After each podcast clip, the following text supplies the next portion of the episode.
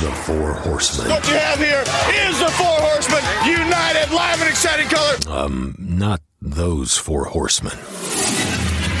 These four horsemen discuss theology from different viewpoints, different perspectives, as we show people how to have discussions without turning into a keyboard warrior. Are you stupid? Now, here's Dennis Thurman, Adam Black, Benjamin Kerfman, and Derek McCarson. the Four Horsemen. We want to welcome everybody to this next episode of the Four Horsemen podcast. We wanted to kind of make an announcement as far as our podcast is concerned. Terry Hollifield, who is one of our horsemen, has decided to pursue a ministry opportunity. So he is stepping away from the horsemen. And just like the wrestling Four Horsemen, they had many different members that stepped in to the ring. And so, um, our newest member who is stepping into the squared circle is uh, one who has been on the podcast before, and that is the one and only Derek McCarson, pastor of Liberty Baptist Church in Candler, North Carolina. So, welcome, Derek, to our podcast. Yes, good to be here. Thank you for inviting me. Back Like- by and like- popular demand. And like good Baptists, we put a plaque on his chair over here instead of Terry, so he's got an assigned seat now. He's official. There you go. We gave him some tithing envelopes. So, we want to welcome Derek, and uh, I'm sure you guys will enjoy him as well. And we wish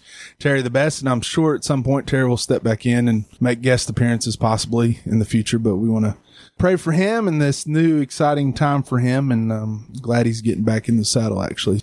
Shout out to T Dog. But anyway, but tonight's episode is uh, a topic that is all over the news and something that has been going on now for quite a while. And that is the idea of social justice and you hear about the social justice warriors and and there's so many different topics that people are claiming for social justice. And so what I got a dictionary definition of social justice. And and the dictionary de- definition that I found it said that it is justice in terms of distribution of wealth opportunities and privileges within a society. Before we dive into that, uh, exactly what social justice is, what we want to do is kind of lay some groundwork. And one of the key elements of social justice, if you really get to the heart of it, is a, a postmodern type of thinking and a postmodern type of philosophy. And so for our listeners who may not know exactly what we're talking about, how would you guys define postmodern ideologies, philosophies? How would you guys define that?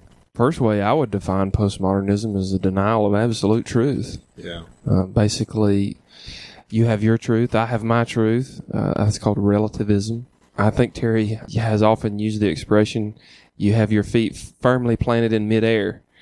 Uh, your convictions are as stable as jello. Just comes and goes with the changing winds and waves of culture. He's even channeling his. There you go. Terry Hey, Hollifield. had to. Make one reference to Terry now and one reference to Andy Stanley per episode. That is Terry's. And then, and then he- I don't know that Terry would like to be put on the same. they are. They preach just a lot. Yeah, that's- anyway. well, at least much we can have a little bit of orthodoxy in there anyway. But uh, so, what else would you guys add to Well, that? I, I would just say, connection with that, you're moving from the uh, objective to the subjective, and it's about feelings and other people's feelings, and and that whole thing of trying to be fair. You know, when you think about, to me, social justice, justice uh, is not really what they're after. They're after fairness, and the difference is, to me, justice actually is a quality that God has given that's found in him and a value that he has told us to follow. But they're after fairness, which is a, a human way of looking at things, where you're considering that other person and what they think and how they feel, how they respond.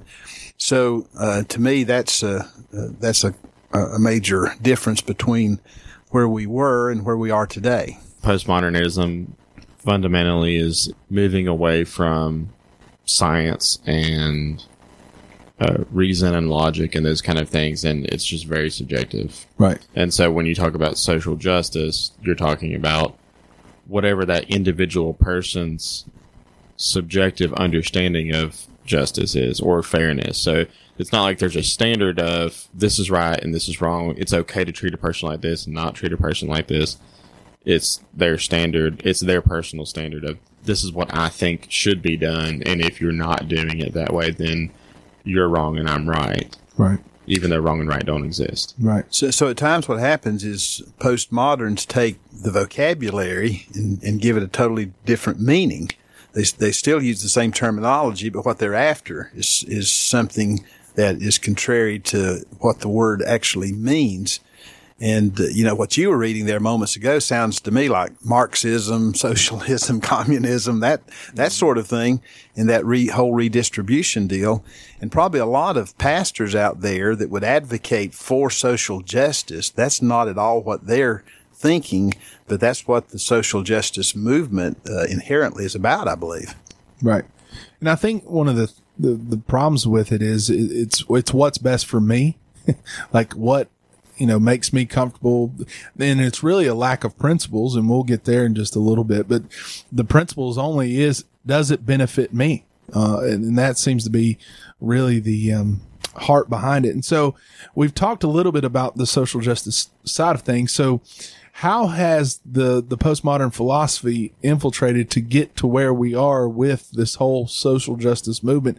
And then there's a lot of groups that are cl- wanting justice or claiming they want justice. And and so how has that postmodern philosophy infiltrated into these different groups wanting this social justice?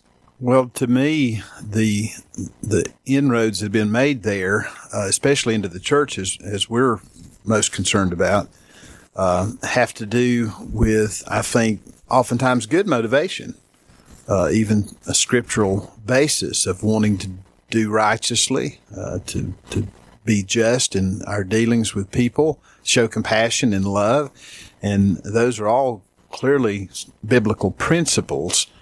But I think the danger is that oftentimes those things are hijacked by those who have a, a, a different philosophy and a, a different agenda, uh, more political uh, driven, more of the uh, of the culture uh, wars. And you know, it's kind of funny that some of the very people that will attack the quote religious right for their political involvement in issues have just given themselves over to the, the left in their leanings politically.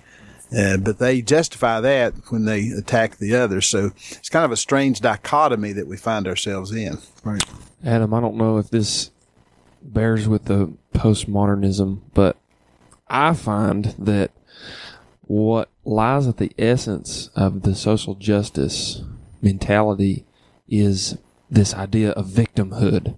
Everybody's a victim in the culture. Uh, the poor have been subjugated by the wealthy.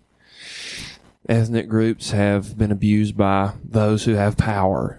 Um, the sexually deviant homosexuals in particular feel like they've been oppressed by heterosexuals. And so even to the extent that people are saying, well, I'm a victim of people from the past. And Right. so I I feel like it's, um, really kind of playing the blame game in a lot of ways. Everything that's happened to me in my life is because I've been abused or because of my past heritage or something that somebody else did.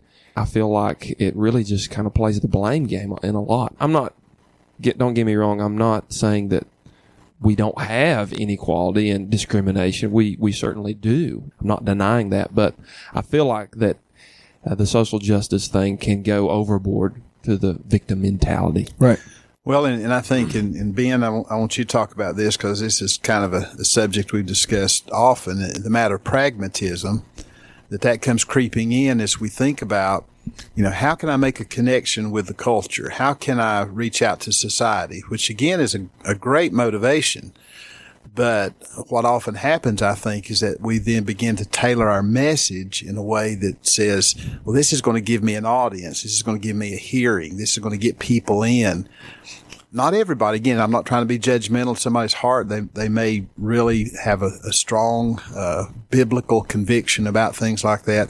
I think oftentimes when a church or a denomination begins to adopt that, they're saying, you know, we're not going to have a voice with these people if we don't adopt their perspective. And, and that's being driven by pragmatism. What do you think about that? Should we be driven by pragmatism in the church? Is that what we're all about? Political correctness, dictating, you know, our, our points of emphasis and that sort of thing. I don't think so. I think a lot of what we kind of go round and round about on issues has to do with the relationship between the ends and the means of ministry and the gospel. Like you said, Dennis, I think a lot of pastors that get wrapped up in this stuff, they have the same end that we do, which is they want to see people saved. And I mean, if you can't agree about that, then you're just not even really a Christian. You don't believe the gospel. Everybody agrees on the end. Right? Well, they should. You know, if the end is growing an organization or something like that, then no, I don't think that's Christianity. But Christianity is seeing people come to Christ and grow in Him and be preaching that gospel, making disciples. That's the end that we're pursuing, which ultimately brings glory to God, which is our chief end. But the means by which we bring glory to God is by making disciples. But I think the means by which we make disciples matters. And that's why pragmatism is a problem. And that's why issues that we see in culture, even like the social justice issue, is a result of pragmatism because it's essentially um, if people are coming to church, they're confessing Jesus as Lord, then we've achieved the end. And if we need to be a little bit flexible here and there to get them to that point, we're still we're we're reaching the goal. We're we're making uh, we're accomplishing the purpose that we set out to accomplish, which is to make disciples. Because a disciple is a person that confesses Jesus as Lord. And so, if these people are doing that, then that's good. So the the problem is is that even with the Catholic Church, pragmatism is the reason why we have Christmas trees at Christmas, and the reason why you know we do things like that because well, you know, these animists, you know, they worship this evergreen tree over here and offer sacrifices under it. But they can still keep the tree in their house and put presents under it every year and still be a Christian, and that's fine. And so we carry stuff like that for hundreds of years, and we end up with these traditions and different things.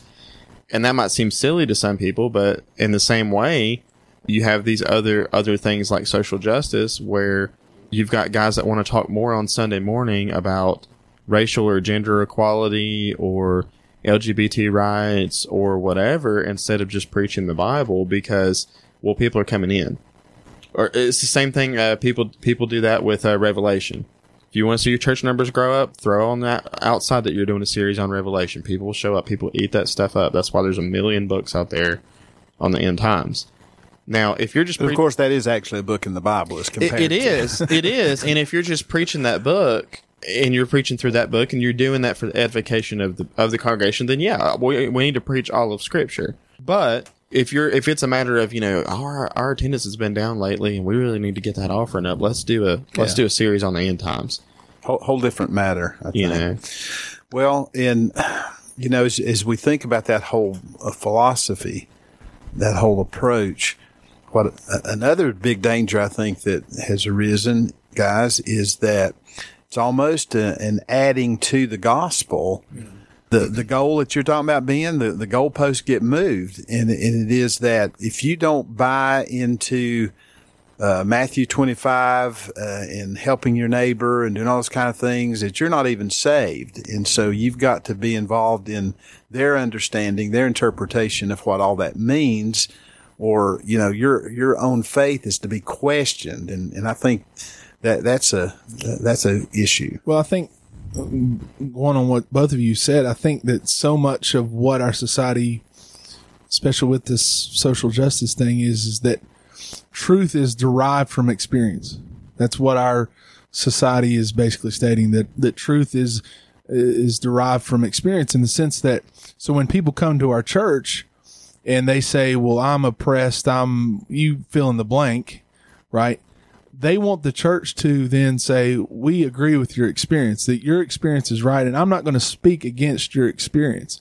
Hate speech, Hate speech. I mean, it really is, you know, even though, you know, your issues that got you to this pit of despair is what you're claiming to be, you know, what you're, who you are and your identity and things of that nature. So if you speak against those topics and people's experiences, man, you like you said, hate speech or you're a bigot or you know so forth and so on. And and to go back to the pragmatic side, the guys who are drawing those people in are saying, "You're right, you are a victim, and you're right, you you you know."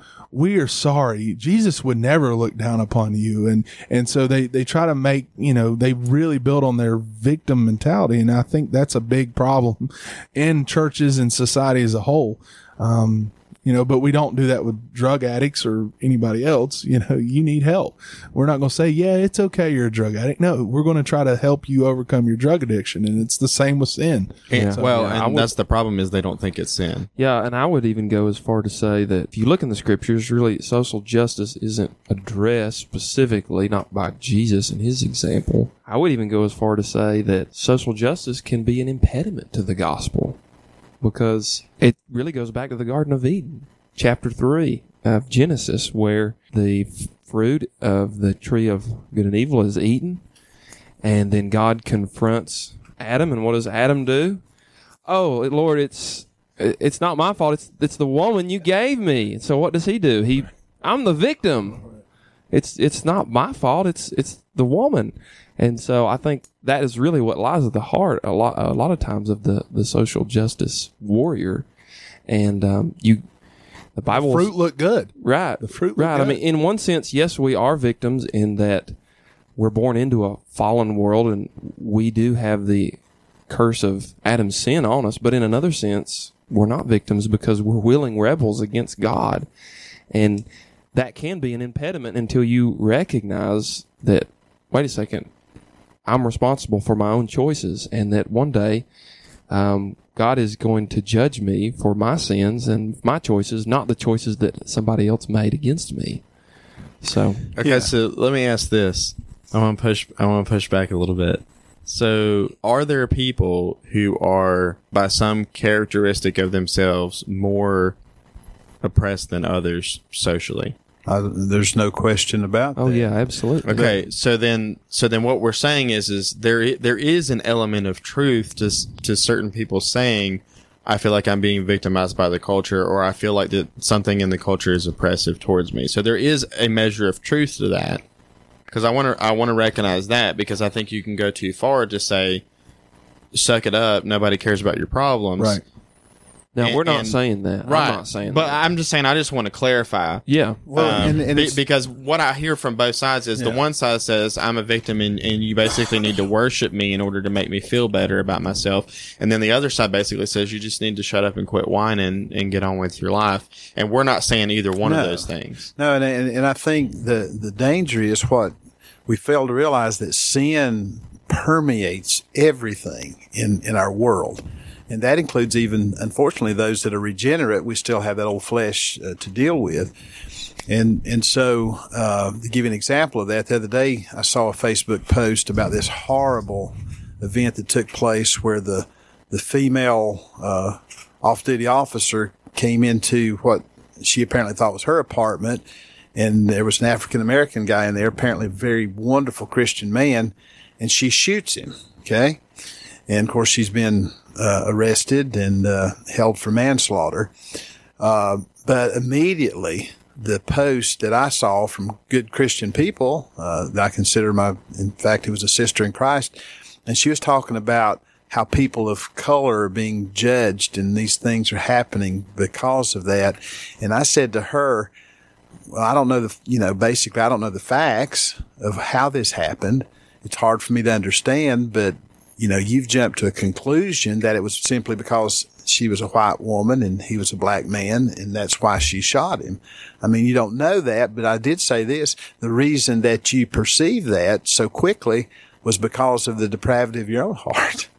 And, and we all do. There's things lurking and buried there that need to be surfaced and confessed and, and dealt with. And I think, uh, there's a certain discomfort in, in doing that, which the social justice movement, I think, helps us in that respect. If it's if we don't go to some uh, extreme beyond beyond the bounds, so there is a proper uh, Yeah. justice. And I think it's a lot of it is discernment because the whole the kneeling for the national anthem, the, the, that whole controversy. You know, I've I've seen multiple people on Facebook post stuff about kind of the whole why they kneel movement, and it usually will give a story of of of a supposed uh, injustice.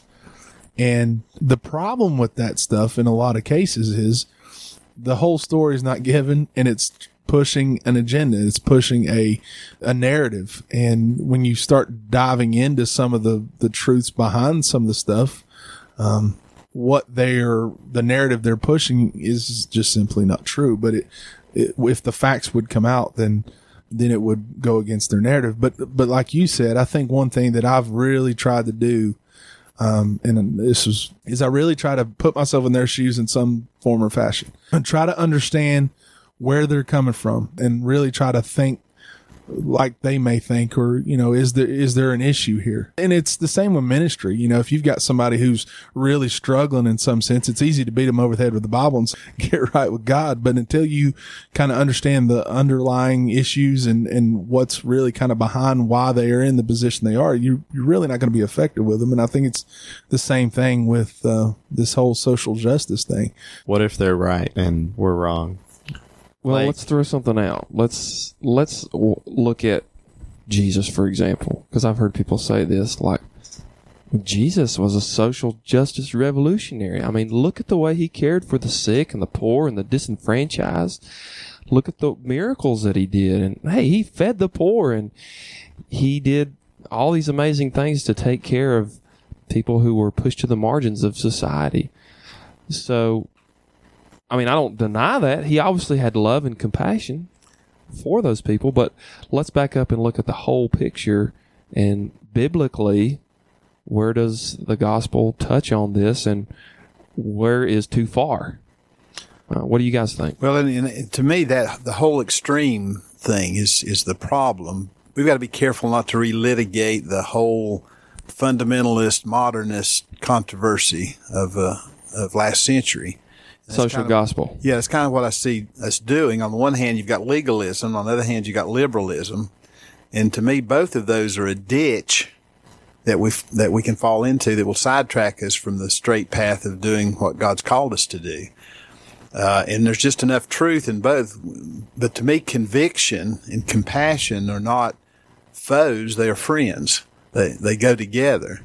And the one is the outgrowth of the other. What we truly believe in sound doctrine should lead us to reach out to people and love on them and care about them because Jesus did. But Jesus described his mission. He said, the son of man has come to seek and to save and to feed and to, cl-. no, he didn't say that.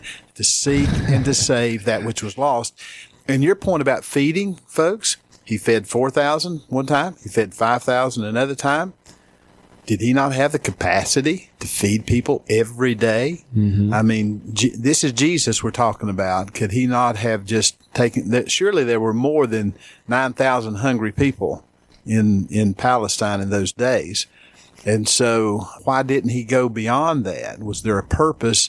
And indeed, when they wanted to make him king, He they- yeah, he refused and rejected. And what they were really after was, hey, this guy gives us bread. Mm-hmm. Okay. And he says, no, that's not why I've come. That's not my kingdom. That's not what it's all about. Yeah, a couple of things that I think about is the statements that Jesus made. You know, my kingdom is not of this world, he says in the Gospel of John.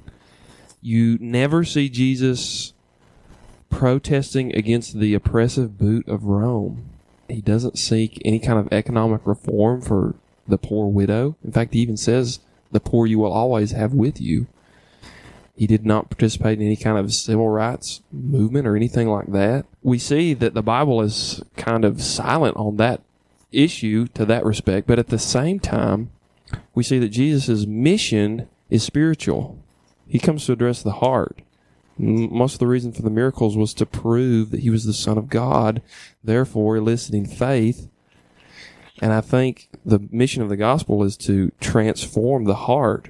And in transforming the heart, then you transform the individual and then the society, and then you see that justice. Um, so Jesus' approach is an inside out approach.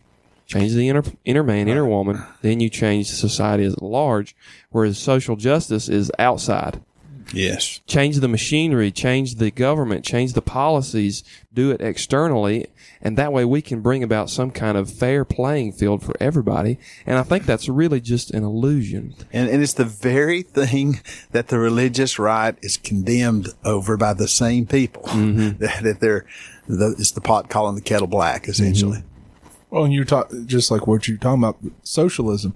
Right. You know, our version of socialism would work, even though it hadn't worked in any form of history. Our socialism would work, and it's again changing the machine, changing the mechanics, and and, and not the heart. You know, not not greed or you know the reason why we hate rich people is covetousness. You know, we want what they have. The only reason why socialism doesn't work as a system is because people are sinners. right. If you take that part out of it, it's great. Yes. It, it works just like the early church. had paradise on earth, it, it would be wonderful. But even that, you know, that kind of socialism in the in the early church, it was in the church. It was among Right. God's people, and it was a voluntary thing, like Ananias and Sapphira. Remember where they got Right. judged?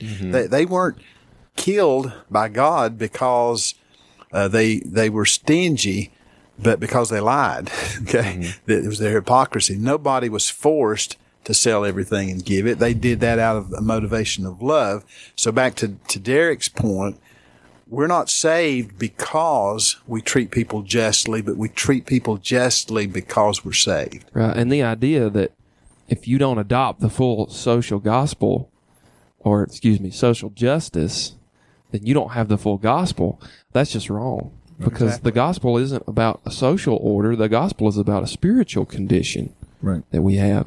And I think that some in the Christian community, some in the church who are very zealous about social justice, I think they're adding things to the gospel that aren't there. And Dennis, you pointed that out. You know, the good works, that's a result of the fruit that we bear because we have a root in Jesus Christ. I think R.C. Sproul talks about how God has two forms of non-justice. He has non-justice and injustice, and so injustice would be something wicked, and that obviously God doesn't commit wicked acts because He's good. But He also has non-justice, and so like grace and mercy are a form of non-justice. Absolutely. And so part of the problem is as Christians is is like we don't agree with social justice because we don't believe that the example of Christ is giving people justice all of the time. Now, granted, uh, those who die in their sins will receive God's justice and His wrath, but the good news is that we won't. That He He received God's justice for us, and that instead we receive mercy and grace. And so, really, the example that we should have towards the LGBT person, towards the person of another race, a different socioeconomic status, a different uh, sex, whatever it is, should be an attitude of grace and mercy. And so it's not a matter of let's level the playing field and be fair. It's a matter of no, you know what? I'm actually going to esteem you higher than myself, like the scripture says.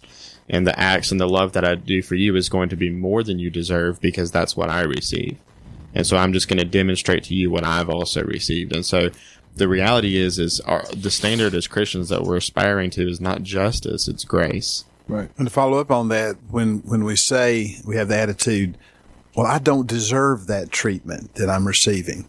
The truth is, what we deserve is hell. Okay, so that's the non-justice. we all got That- what we deserve, we would get justice in the divine sense, and there'd be none of us We'd left. be in trouble. yeah. That's exactly right. Yeah, so as Christians, we are people that celebrates uh, imbalance and the fact that things are not fair because that's all, our hope is in the fact that things are not fair for us. Right. And all that boils down to, and you guys were just hitting on it, is is our authority, and that is is scripture. It's not some cultural norm. In in a group of guys, the angry Calvinist group is how we're going to name them. But uh, James White and uh, John MacArthur, who was some other uh, Voddie Baucham, who else? That was some of the main ones. But you know, Phil Johnson. Yeah, Phil Johnson. John MacArthur pretty much said he considers the social justice movement to be uh, one of the most dangerous things that's come along to compromise the gospel. I mean, that's not his exact quote, but it was Right. it was along those lines. And boy, did he catch Yes, he did. the flack and create a firestorm there. I think that might be a little bit excessive, but you know, nobody wonders where he's where John MacArthur stands anyway, do they? But this this group of guys, they came up with this statement on social justice, and one of the, the key tenets, and it's the first thing that they uh, spoke about was scripture. And I want to read this, and, and um, it says, "We affirm that the Bible is God's word, breathed out by Him, It is inerrant, infallible, and the final authority for determining what is true, what we must believe, and what is right, how we must live. All truth claims and ethical standards must be tested by God's final word, which is scripture alone. And then they denounce this. It says, We deny that Christian belief, character, or conduct can be dictated by any other authority. And we deny that postmodern ideologies derived from intersectionality, easy for you to say. yeah, radical feminism, and critical race theory are consistent with biblical teaching. And I think so much of that, and the, then the next part is the image of God, and so much of it as Christians. And you were talking about, you know, this earth is not our home, and, and Jesus was all about the kingdom, and and so much of this is about identity. Uh, people are finding their identity in, in things that are not of God. And so let's speak to that for a second, because I, I think that that is at the heart of this whole social justice thing is the whole identity, who people believe they are. And so let's speak to that for just a second. Well, let, let me ask you what gives you the right as a heterosexual Caucasian male to make statements like that? Right. Also cisgendered. I'm offended. You're a cisgendered male. Sorry. A what? A cisgendered male. Uh, he's a bro. Yeah. He insists. Not today. Today. By the way, one of the terms you used in that statement, or they used in that statement, intersectionality. I actually looked that up today. Because what does that mean? That's It dangerous means stuff. those who have intersecting spheres of oppression in their life. Therefore, the more ways that you are oppressed, you they intersect in your life. For instance, poor, black, female, and gay. Yes. Let's Also say, let's say you fall into those areas, then you have four intersectionality components to your identity. Yeah. Oh, yeah. Yeah. That just makes it exponentially worse for You're, that person. you're, I'm way, I'm got more to say on the uh, idea of oppression because I feel I'm this, this, this, and this. Right. You're not oppressed as oppressed as I am. Right. That kind of idea. So Yeah. it, it goes back to those identities, you know, finding your Right, identity right, right. in those those certain things. You got anything else to add to that piece? Yes, the the fundamental problem is that if God does not exist, then you are just a product of a random universe, and so you have no inherent value or worth, and so you're going to have to create your own definition of your own value in order to convince yourself that you shouldn't just commit suicide, and so you do that through a variety of means now. You can you can do that by selecting options on the gender spectrum, the sexuality spectrum, your personality type, intersectionality to create this custom profile of these are all the all of the different ways that I identify myself.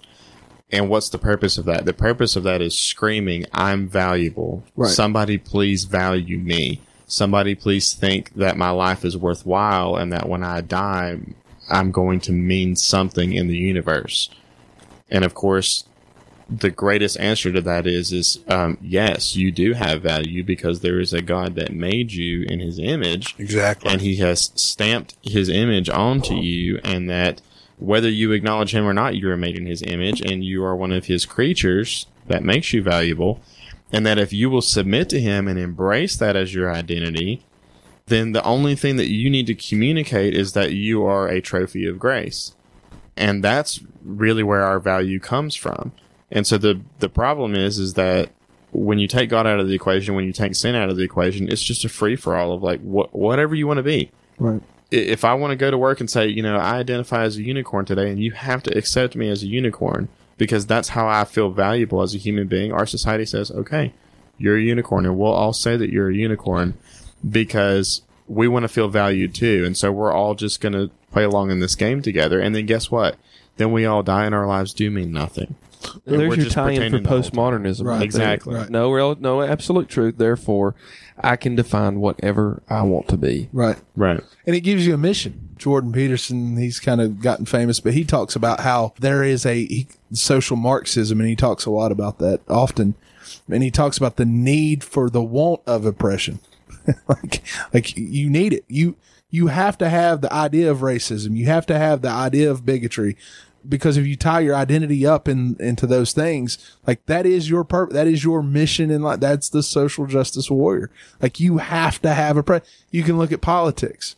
You politics has to have all of these components. You know, oh racism. Why? Because you can build up a base. Oh, they're they're kneeling. Oh, you can build up a base, and it's all about you know trying to find your identity, and it gives people a mission behind their lives, especially if their identity is not in Christ and they're not Christians and they don't have a mission in their life. So they need these things. And that's a weird thing to think about. But when you look at it and you see if, if you feel like people are racist against you, you need racism to have a purpose. That sounds weird, but it's the truth. Yeah, a lot of it's utopianism. It's it's a, a, belief that people have that somehow, through enough education, through enough money, uh, through enough science, uh, through enough development, through all these kind of things that somehow we can construct a tower of Babel that will take us to, to heaven. And God's already, you know, put his stamp of disapproval on utopianism. You know, that does not mean that we don't try to uh, implement uh, kingdom principles in daily life, that we don't want the world to be a better place, a better environment uh, that we don't treat people justly and with compassion, that we don't work against those evils and oppressions such as slavery, racism, and, and, on and on. But but it means that that we understand that until the Prince of Peace comes back, Amen. we'll not have that perfect peace, and and that any way that we try to artificially create that, what we actually bring is not a heaven on earth. We bring a hell. Right. And, and to follow up on that, Dennis, one of the interesting things about this whole component is the church and Christianity, especially in Western civilization, has done more than any other political, economic, man made thing to bring a kind of justice to society. Uh, D. James Kennedy wrote a fantastic book a few years ago called What If Jesus Had Never Been Born? And basically, the thesis of the book is kind of like a wonderful life. You know, you've all seen that movie around Christmas time where George Bailey gets a view of what it would have been like had he never been born. And he takes that view, except with Jesus, and looks uh, down through history at all of the various things that came about in society because caring Christians got involved and put uh, shoe leather to their gospel faith and made a difference. I mean, everything from education to modern hospitals to medicine to the abolition of slavery, William Wilberforce. I mean, just down the list. It's a powerful book. What's it called again? What if Jesus had never been born? Okay. It's probably a great companion for this discussion because you see how the gospel over time has made a huge difference in the quality of life for so many people down through the years. But yet, that's the one thing that our culture rebels and refuses. Right. The very medicine that's going to help mm-hmm. that. Get practical for a second, as I often like to do. You were talking about the culture is pushing against it. Would you guys say that the culture is pushing against it because the churches aren't doing it like they used to? In the sense from a mission standpoint? Or do you think that we as the church are doing that and they're just against what we're doing? I would, I would submit that we're not doing what we need to be doing. We're not feeding the poor like we should. We, we're not taking care of people like we should. What do you guys think about that? Yeah, I think there's been an abdication of our responsibility to care for people and, and to help them to trust that well I pay my taxes so the government's going to going to do that. And there's surely not going to be the redemptive component to that. So so to me Adam at the heart of this last thing I need to say is that the identity and mission of the church here not just the individual but but the church is is huge. So that we pack food to give to school kids here in Candler. Our church does that out of love. But we don't do that just to feed them. We do that to create an opportunity to be able to share the gospel with them. Because if we don't do that, we failed in our identity and mission as a church. We're not a, a soup kitchen. We can have a soup kitchen if that's going to open doors of conversation to share the gospel. Otherwise, we're just fattening up sinners for the day of slaughter. So, I mean, government can do that. They can feed the hungry and do those kind of things. We feed the hungry so we can touch the deeper level of their soul. And, and if we miss that, I think, uh, you know, we've gotten off base. Yeah, that's the whole essence of, of Christ's ministry. Touch a physical need, meet a physical need, so that you can touch a spiritual need deeper. And I would agree that uh, always, as the church, we could be doing more. Right. So many churches out there aren't on the front lines. They have fallen in that area of being involved. We can see the fallout of that. Right. Evil prospers when good men do nothing. So the quote says. You're, you're not, Derek, you're not a social justice warrior, but I see where you've been involved and others uh, with homeless populations. Well, there. sure, yeah. Why do you do that? Because I'm commanded to, and because uh, I feel a, a desire and a need that if I do that, I have automatically opened a window where I can share Jesus with them, which is really the great need. Uh, you know, I can cut a homeless person's hair and they'll be spruced up and feel good, and it makes them feel loved. But while they're in the chair, you know what I'm telling them about? I'm taking them down the Romans Road. Right. I'm teaching them uh, the gospel in that that five ten minute window, and they're listening because They don't want a mohawk. right. They don't want a mohawk. They're a captive Or he's audience. holding his scissors at their neck saying, Are you ready to meet God? I just lost my whole point there. no, but it's true. It's absolutely true. You got anything to add to that, Ben? I would just say that I think as far as the cause of that, of why are we doing less, I think we made a shift, I guess 30 or 40 years ago now in making the, the means less important than the end. And I think in doing that, what we ended up doing as a society is we built castles instead of disciples. Hmm. And now you've got a lot of churches that can't do more. I mean, I, I look at our budget as a church and I look at how much it costs to operate, how much it costs just to make the church function, and then how much is left over to really make that transformation. And it really bothers me. Right. Uh, that's such a small percentage of what we're a- we're able to do because I think to myself, man, this is just and, and I think worship is important. I think God commands it. I think it honors Him, and so I have no problem with us spending the money that we do Right. to prepare for worship. But man, when it comes to those other things, feeding people, taking meeting needs in the community, doing that kind of stuff, the reality is is that established churches that have been through the church growth movement, they have so much overhead and burden that it's really hard for them to do that. We're dealing with that. I preached a couple of weeks ago on giving, and and I would challenge our listeners, and this is this is dangerous for us as pastors, but I, I challenged our church, and I would challenge our listeners to look at your church's budget and to define your mission based on your on the budget. Because I mean, when I looked at ours, that that got to me when I, I looked at you know what what we say is our mission, what we say is our priority, is that really seen in our budget? You can semantic your way out of that, but the reality is when you look at it, you know, for example, ours is the building is a, a huge number in our budget. What are we using our building for? Like what, like how are we using our building for the kingdom of God? And so we're really trying to look through that. So Christians spend more on dog food than they do missions. It's an heavy truth. So on that note, no, So turn this podcast off and repent. if you spend more on dog food It's than you do, 2018. Your church probably has online giving. Go ahead and take care of that right now in Jesus' name. and you can give to the Horsemen podcast. But, yes, uh, you can. We actually have a Patreon account that you can donate to. but anyway, but no, um, there's so much to, on this discussion, and I'm sure we'll tackle more of it later. So if you've got any comments or any thoughts you want to throw into it, I'm sure you can Oh, I'm sure we'll hear some. put in the comment section. Make a difference for the kingdom of God. That is that's the at the heart of everything is make a difference for the kingdom of God. Peace out. You can continue the conversation online by visiting us on Facebook at facebook.com slash the number four horsemen. Don't forget to tell your friends and enemies about the podcast and be sure to subscribe and review. They look at me funny when I talk like I got a speech impediment. Homie, check my passport. Heaven, I'm a resident. Like a conscious rapper, but do more than bash the president. I see brothers coughing, so I hit them with the medicine.